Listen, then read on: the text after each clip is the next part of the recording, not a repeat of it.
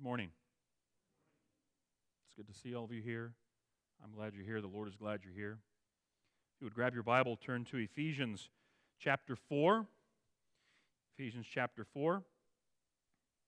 We continue to work our way through the book of Ephesians in a series of sermons that uh, we're calling Basic Christianity.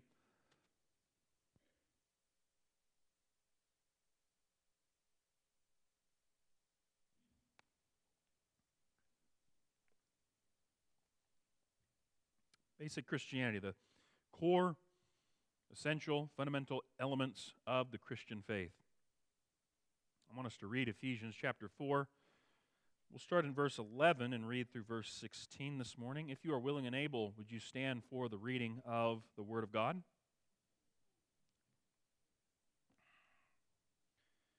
Ephesians 4, verse 11. Hear now the word of the true and living God.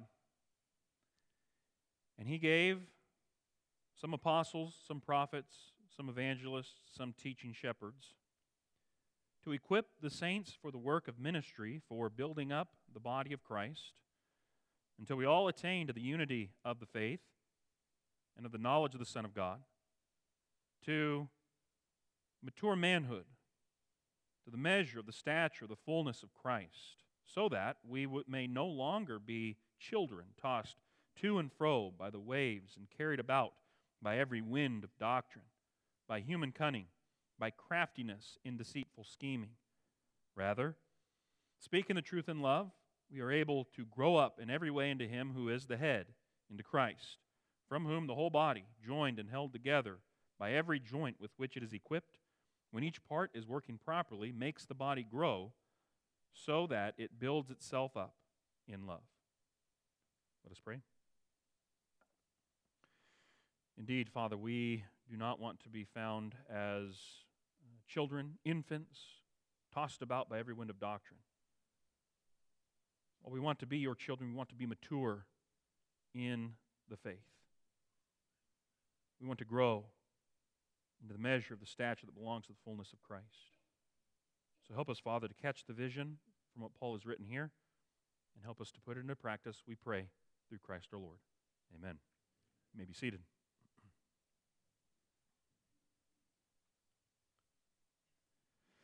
Believe it was two weeks ago, I left you with the imagery of a football team showing up for a game without helmets and pads. It is uh, football season these days, but it's also the playoffs for Major League Baseball. So, can you, can you imagine a, a baseball team showing up for a game, but not having bats and gloves? These are ridiculous pictures, of course, because to play, you need the necessary equipment. Similarly, to a greater degree, Christ has graciously provided us with the equipment that we need to get on the field and play ball, as it were, to live the Christian life, to engage in good and effective ministry to His glory.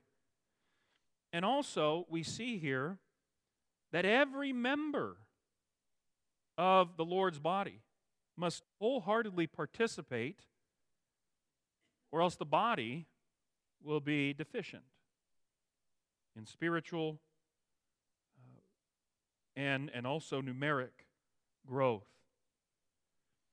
We see here in verses 11 and 12 what we concluded last week, uh, two weeks ago, in terms of why Christ has so graced and gifted his church with these gifts, these uh, leaders apostles, prophets, evangelists, teaching shepherds. It's to equip the church. And, and that word there for equip, we talked about how uh, in, in medical usage it was, it was to set a bone.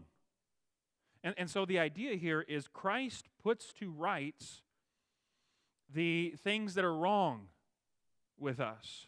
And he does so by means of these spiritual leaders that he has fully qualified and fully equipped in order to function in his church. And so once saints, the saints are put back to rights, then they are to engage in the work of ministry. And we spent a bit of time talking about the, the ministry and the, the various ministries that we have here at Davis Park. And also for building up or edifying the body. We discussed a bit about what that means. But here, beginning in verse 13, we see the goal until we all, again, every member, all of us. This isn't just for the hyper spiritual, it's for all of us. Every single Christian, every single saint, until we all attain to the unity of the faith and of the knowledge of the Son of God. You can connect this back with what we talked about a few weeks ago in verse 3 how we are eager to maintain the unity of the Spirit and the bond of peace. There, the unity is brought about by the Spirit, and we just maintain that. Here in verse 13, we are to attain to the unity of the faith and the knowledge. We are to reach for this goal. We are to strive with all that is within us toward this goal. Specifically, it is the unity of the faith and of the knowledge of the Son of God. Here is the first goal for why Christ gave gifts to his church, and it is for the unity of, or unity in, faith and knowledge of the identity of the Son of God. The goal here of unity of the faith. That is, Christians are to believe the same thing about the Son of God. What kind of things are we to believe? Well, earlier we saw that there is one Lord, back in verse 5. Remember this? 4 and verse 5. Here's an essential element about Christ He is the Lord, the one Lord. He's also the Son of God, fully human, fully uh. Both of those things uh, are to be believed by Christians. But also, we are to, there's the unity of the knowledge of the Christian. And this, this knowledge has to do with enjoying the deepest levels of fellowship with the Son of God. I think about what Paul wrote in another letter, of Philippians, a letter that we've, we've looked at uh, in the past, where he says, I want to know Christ. Not just know about Christ, to actually know him. And, and again, that's what's in view here, is not just to know about Christ, but relationally. At a fellowship or a communal level, we have communion with the second person of the Godhead, the Son of God. That is what is in view here. We're all supposed to work at this. We're all supposed to strive at this together. Which is, again, why I emphasize there are no spiritual Rambos, no spiritual Chuck Norrises when it comes to the church. We work together toward unity in the faith and unity in knowledge of the Son of God. We work together toward this spiritual growth and maturity rather than just trying to individually go it alone. I know here in the West, in America, there's a strong individualistic streak. We need to recognize the community aspect of this, that together as a church, as one body, we are working toward growth and maturity. The other thing that's very interesting here is the, the title here, Son of God, was a political term. This is what the emperor would have called himself. He was a, a, son of the gods. Here is Paul taking that and saying, We have no king but Christ, the Son of God. And it's very interesting because the next phrase that he uses here, to mature manhood, literally to the perfect man, this was another political term. You see, the king, especially in a, a Syriac context, was the perfect man, the perfect human. Also, the fullness of Christ, the fullness, another political term. Paul is really leaning into this idea concerning who, who is the King of Kings. You got all the kings who were, are, ever will be. Who's king over them? King Jesus. And so Paul, Paul is uh, presenting the contrast here and juxtaposing King Jesus with all other kings. But here, that the perfect man, very interesting. It could mean that, you know, we're, we're moving toward maturity, and so we go from spiritual infancy to a full grown uh, Christian. But because it's couched within this discussion about the Son of Man right before it and the fullness of Christ right after it, the perfect man, who would the perfect man be? It's Christ. Christ is the perfect man. He's in view here, Christ himself. And so he is in every way the perfect man, and Christians are to attain, to strive for, to reach for Christ's perfection, which I think we all recognize that's a perfection that is foreign to us because we are imperfect. We are the, the sinners in this thing. But here's the second goal why Christ has given gifts to his church, these, these gifted spiritual leaders, is that all believers would attain to Christ's perfection. It's always been God's intention for his people to be perfect, to be blameless. Under the law, Deuteronomy 18, verse 13, you shall be perfect before the Lord your God. When Jesus shows up, uh, the, his sermon, the Sermon on the Mount, Matthew chapter 5, verse 48, be perfect, therefore, as your heavenly Father is perfect. Indeed, earlier in Ephesians chapter 1 and verse 4, we are to be holy and blameless before him. Perfection, blamelessness, holiness, all of these have always been the goal. And yet there's always the recognition as well that in and of ourselves, we cannot attain this goal on our own. Children of Israel, they were not perfect. We cannot be perfect like God. And that is why we must ever look to the perfect man, the Lord Jesus Christ. The, the final completion of this will be realized when he returns. And we're transformed and we get the, the perfect glorified body. But in the meantime, we as the church, we need to utilize these gifts of grace, those spiritual gifts that Christ has given to his church to reach for the goal of Christ's perfection.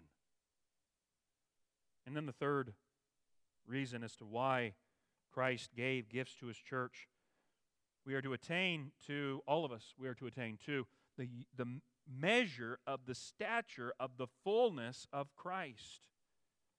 We saw back in 319 how we are to be filled with all the fullness of God, flooded as it were with God. Well, in the same way, we're to be flooded with Christ Himself. The fullness of Christ and the measure of the stature that belongs to that. That is a high level of spiritual maturity. We note carefully again, it's not just for super saints, it's for all of us. We all are to strive for and reach for this goal. And again, it's Christ's fullness that we are to reach for. I think I asked this question a couple of weeks ago. Let me just reiterate it or bring it to your attention if I didn't. What is the Christian life for? what, is, what is the goal of the Christian life?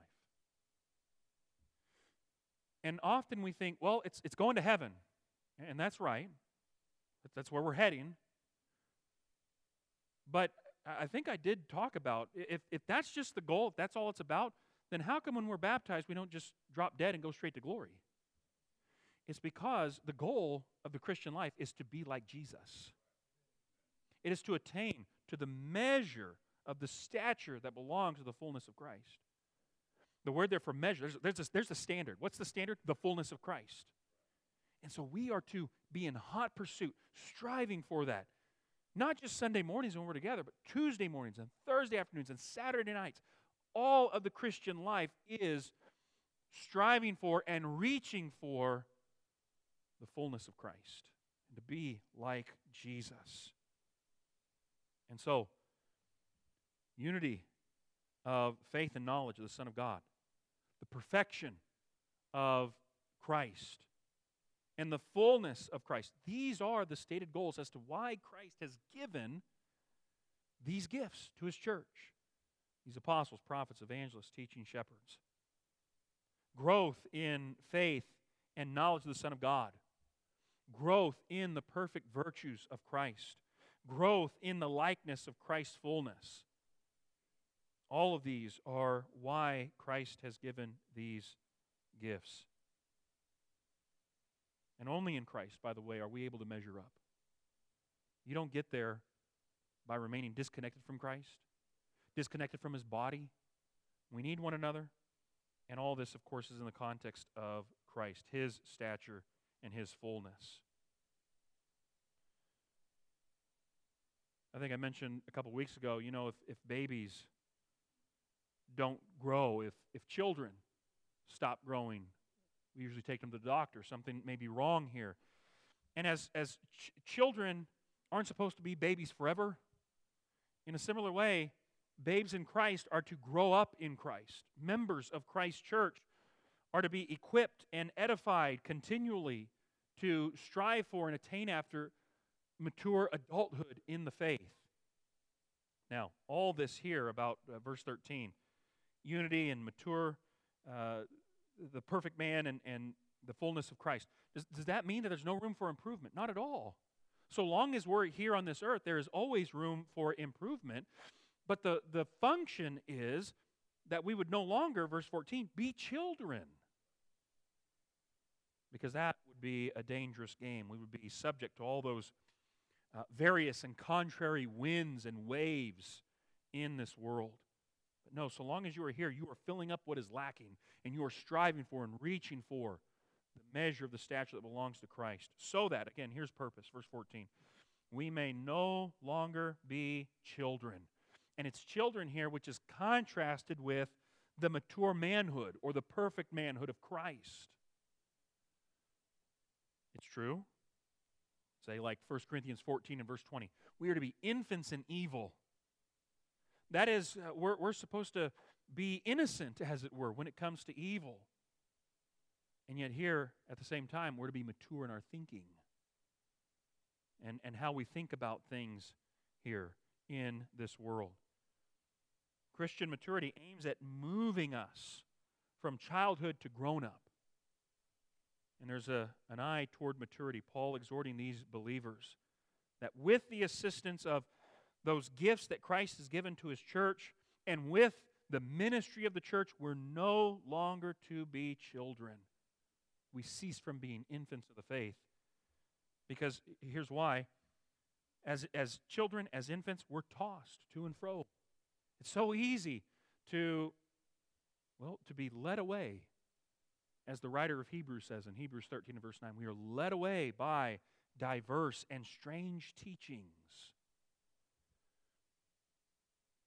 And all this talk about waves and, and every wind, it's very interesting that the word in the original language for wind can also be uh, translated spirit. And, and, so there's, again, a, a contrast here. What wind is filling your sails on the ocean of life? Is it the wind of the Spirit of God that's filling your sails? And therefore you're, you're charting a course of stability and maturity and balance? Or is it the wind of the world and the wind of all of these doctrines and schemes, deceitful schemes? Is that what's filling your sails? And now you're on the choppiness of these waves of different doctrines and all that. Going from one to another to another, just constantly unstable in your immaturity? What wind is filling your sails? Now, that's a question you have to answer in your own heart of hearts this morning. You see, the tempest of teaching tosses about the immature believer. We're carrying, uh, they're being carried a- around from one strange thing to another. And again, all that instability is contrasted with the solid ground of sound teaching of truth in love, which we'll talk about more in just a moment. But as I think about this instability here, tossed to and fro, I can't help but think about something we talked about in Bible class this morning about how I see many believers who start walking down or, or charting a course across the sea of deconstruction. I see it from believers who, who come out of uh, legalistic circles. You see, in, in legalism, they're, they're bound and they're constricted. And, and as they reach adulthood, many of these believers, they, through the process of deconstruction, they abandon legalism, which, which is a good thing, by the way. But what ends up happening is they fall off the, the side of the road and land in the ditch on the other side of, leg, uh, of liberalism and, and progressivism which is just as dangerous as the legalism on the other side of the road. And so they begin to question everything. Uh, some of the questions we talked about this morning did, did Paul really write the books that we attribute to him? And, and who is Paul anyway? Why should, why should his books be in here? And can we even really know what he meant when he wrote what he writes in certain places? And, and then they start speaking such seemingly pious, though void of any kind of meaning. Statements like, God wants our trust more than our correct beliefs. Correct beliefs. Or they say things like, I'm just following Jesus, and having right beliefs is not essential to that. And again, that sounds pious, that may have uh, a seeming ring of truth to it, but it's actually a wind of doctrine that leads to a tempest and eventually shipwreck of the faith. I see it all too often. It's, it's heartbreaking. Because again, what's at the heart of all these waves and doctrines is human cunning, the end of verse 14, and craftiness in deceitful schemes. Paul, in, in several phrases here, describes this pseudo teaching, this pseudo doctrine. Human cunning, very uh, interesting phrase here, uh, was, was sometimes used in the context of playing dice, rolling the dice. And, and the metaphor there was that people would, would use the dice in a deceptive way. They, they would use it to cheat in order to win. And so here, the, the craftiness and the human cunning that's involved in these teachings is uh, it, it results in people ultimately rolling the dice on their salvation and jeopardizing their walk with the Lord. Paul has in mind, I'm sure, some uh, scheming heretics of his day. The truth is, we also still have scheming heretics today, men who are trying to entice people to roll the dice on their spiritual well being and causing people to roll the dice on their spiritual lives. And mature saints and mature churches who are no longer children, they allow the wind of the Spirit to fill their sails rather than this craftiness and all these deceitful schemes. And, and when error rears its ugly head, the mature Christian is able to identify it quickly, immediately. Doctrine matters. Either you follow the doctrine of Christ or there's other doctrine out there that is vying for your attention, and you will be led astray by it. Doctrine matters, truth matters. Either you will follow after the truth in love and the truth about Christ in love, or you'll be led away by these erroneous doctrines that, again, they're vying for your attention. They want you to follow after them. Without doctrine, what are we left with? Well, Paul talks about human cunning, craftiness, and deceitful schemes. And those cannot bring you to a place where you are united in faith and knowledge. It cannot bring you to the mature and perfect man of Christ. It cannot bring you to the measure, the stature that belongs to the fullness of Christ. Those windy doctrines, they cannot bring you to Jesus, the Jesus that the apostles knew. However, the truth in love equips saints with what we need to attain to the unity of faith and knowledge of the Son of God. Truth in love, spoken by Christ's leaders, leads us to the perfect man and even the perfect manhood of Christ. Truth communicated in love by Christ's gifts of grace to his church enables us to strive for the measure of the stature of the fullness of Christ with true doctrine. Christ's church thrives, and we are able to grow up into Christ, which is again why we need to speak the truth in love. Verse 15, rather, here's the contrast. On the one hand, again, you have the deceitful schemes and the human cunning and the craftiness of all the waves and wind of the doctrine that, that's out there in the world. On the other hand, you have the pure doctrine of Christ spoken the truth of Christ spoken in love. And, and literally, speaking the truth here could be, it's clumsy in English because we don't talk this way, but it could be truthing in love. All right? Because everything that we speak is wrapped up in truth and truth telling. Speaking the truth is being honest, it's following after the truth, it's telling the truth, one writer says truth must be inseparably married to love, though.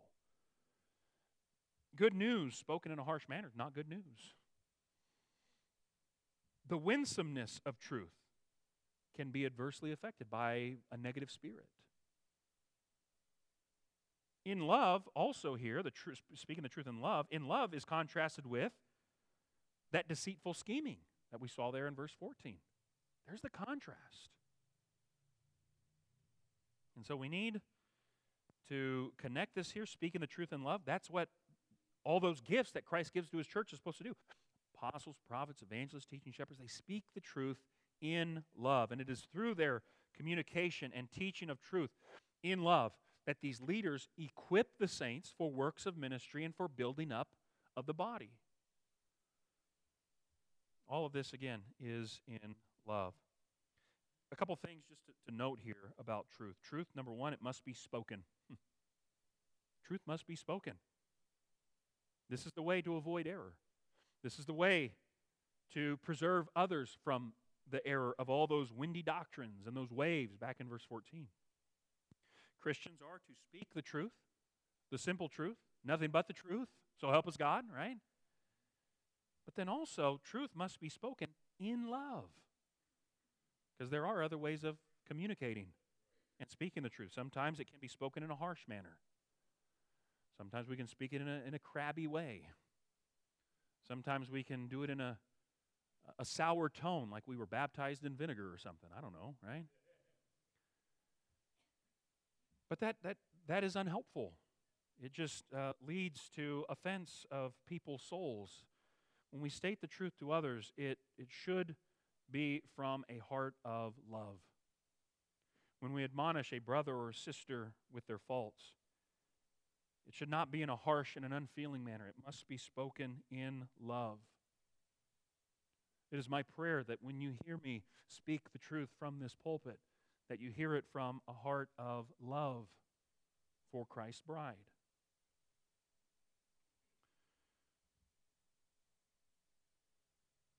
When it comes to speaking the truth in love, you have, you have, you have both elements. You have truth and love, right?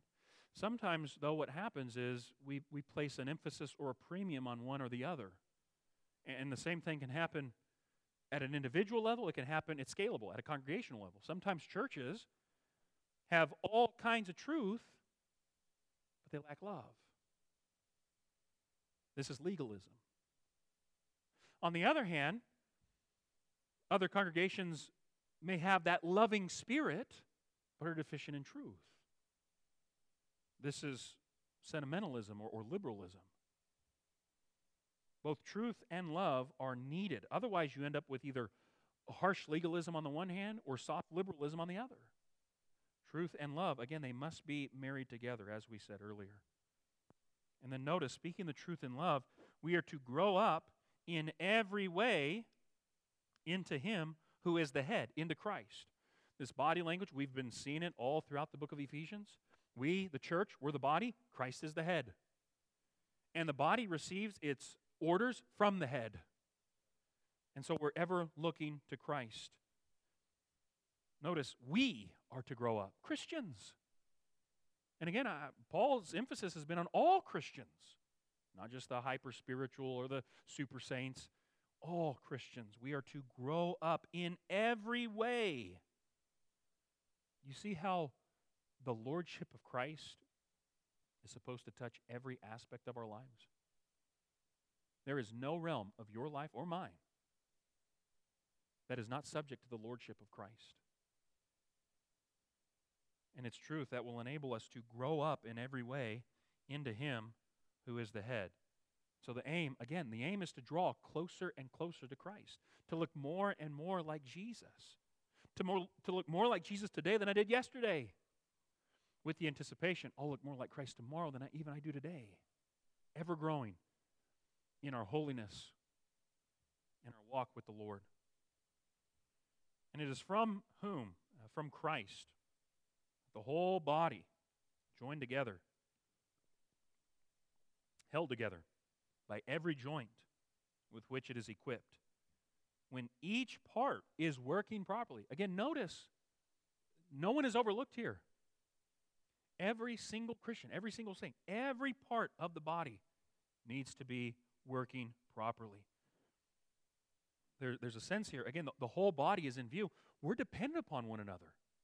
We need one another. Brother, sister, I need you, you need me. So that we can help one another grow up and mature. Uh, by joined and held together by every joint with which it is equipped.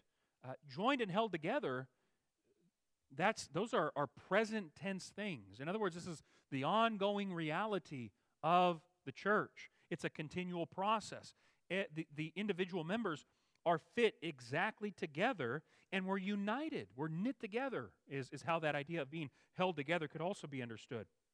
And so, what's pictured is harmony and solidarity, where we're, we're all united and we're all moving together uh, in, uh, in step with one another.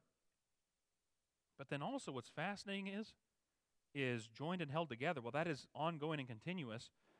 It's also uh, passive in its voice.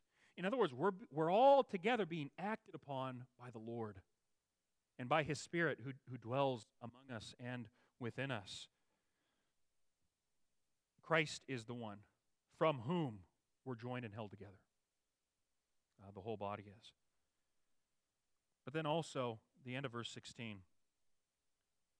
What's been in view all along the way is how Christ is the focus of our growth and our maturity. That we're to be Christ like. He's giving us everything we need to be equipped and to be in pursuit of the mission and the ministry of the church. But then verse 16, and he it makes he makes the body grow so that it builds itself up. It is from Christ that the body is made to grow. But then also in view is that we are building ourselves up.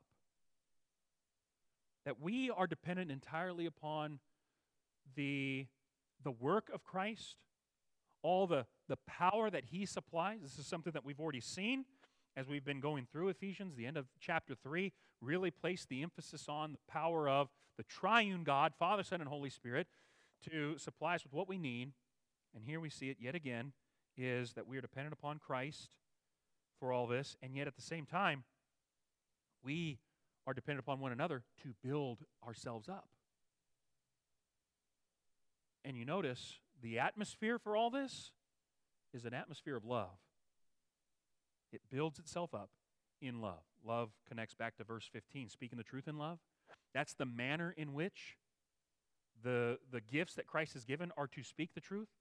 But then here's the responsibility of the whole body and the manner in which we are to grow up and build ourselves up is in love.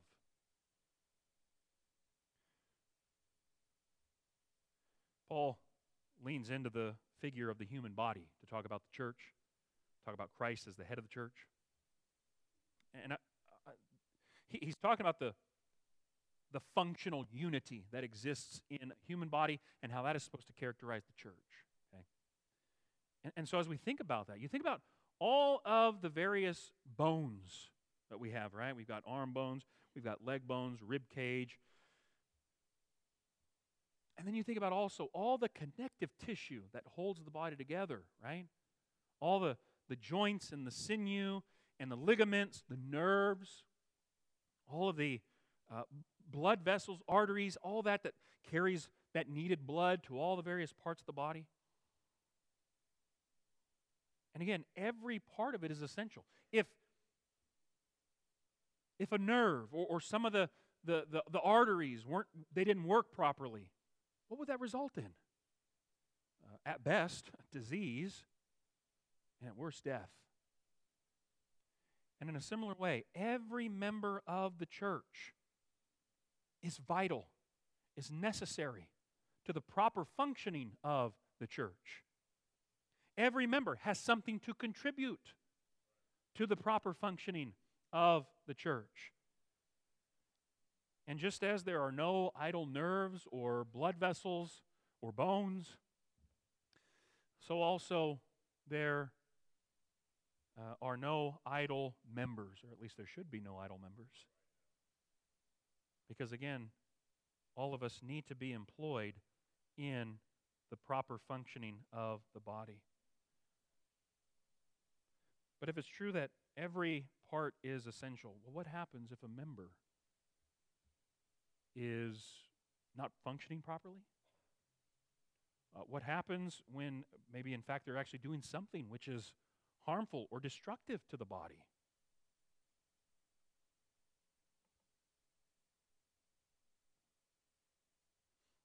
First and foremost, it is the responsibility of those gifts that Christ has given his church apostles, prophets, evangelists, teaching shepherds to identify the issue, to address it with this rogue member of the body, but then also the body at large functions in order to call this brother, this sister.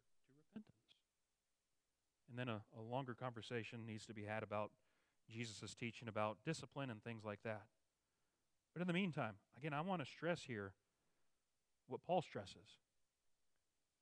Christ has graciously gifted his church with everything that we need for being equipped, for works of ministry, for building up the body, for unity, for pursuing Christ likeness in every area of our life.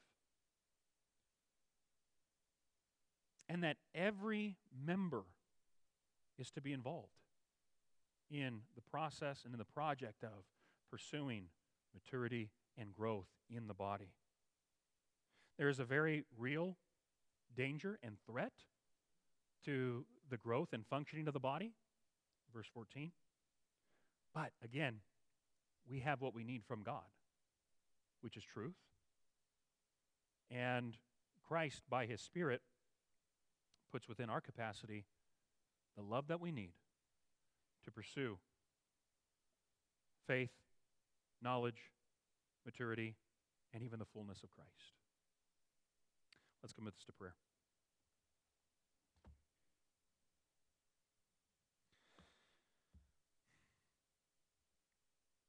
Lord God, we look to you for all things. And you have placed before us the high and the lofty goal of Christ likeness. Help us, Father, by your Spirit within us to pursue growth and maturity in love. Help us, Father, to speak the truth in love to one another so that we can grow up and function properly in the Lord's body. Lord God, I pray for my brothers and sisters who are here who perhaps have grown idle, have stagnated, perhaps even have fallen back a few steps. I pray, Father, that you, by your Spirit, would rekindle the fires of pursuing Christ likeness and ministry in their heart. And indeed, Father, for all of us, that you would ever hold before us this vision of the beautiful body of Christ, working together properly, every part, to your glory. We pray this through Christ. Amen.